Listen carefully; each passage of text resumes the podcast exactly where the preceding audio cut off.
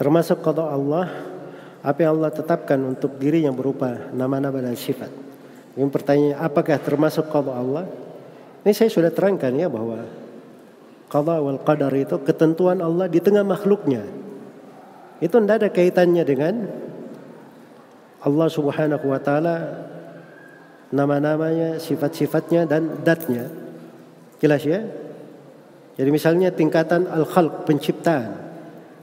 Semua yang Allah takdirkan Allah yang menciptakannya. Itu tidak ada kaitannya dengan diri Allah, dat Allah. Sebab itu ketentuan Allah di tengah makhluknya. Baik. Lihat ya di pembahasan tak, di pembahasan pembahasan akidah, saya selalu terangkan fokus pada apa yang diterangkan, yang jelaskan. Jangan masuk ke dalam hal mempertanyakan perkara-perkara, perkara ini tidak penting. Ya seperti pertanyaan ini misalnya, ya. pertanyaan ini pada dasarnya salah bertanya. Sebab Allah Subhanahu wa taala itu sudah diterangkan, tidak ditanyakan tentang dirinya. Tidak ditanyakan tentang dirinya. Kita hanya menerima tentang apa-apa yang datangnya dari Allah dan Rasulnya menjelaskan tentang Allah. Baik.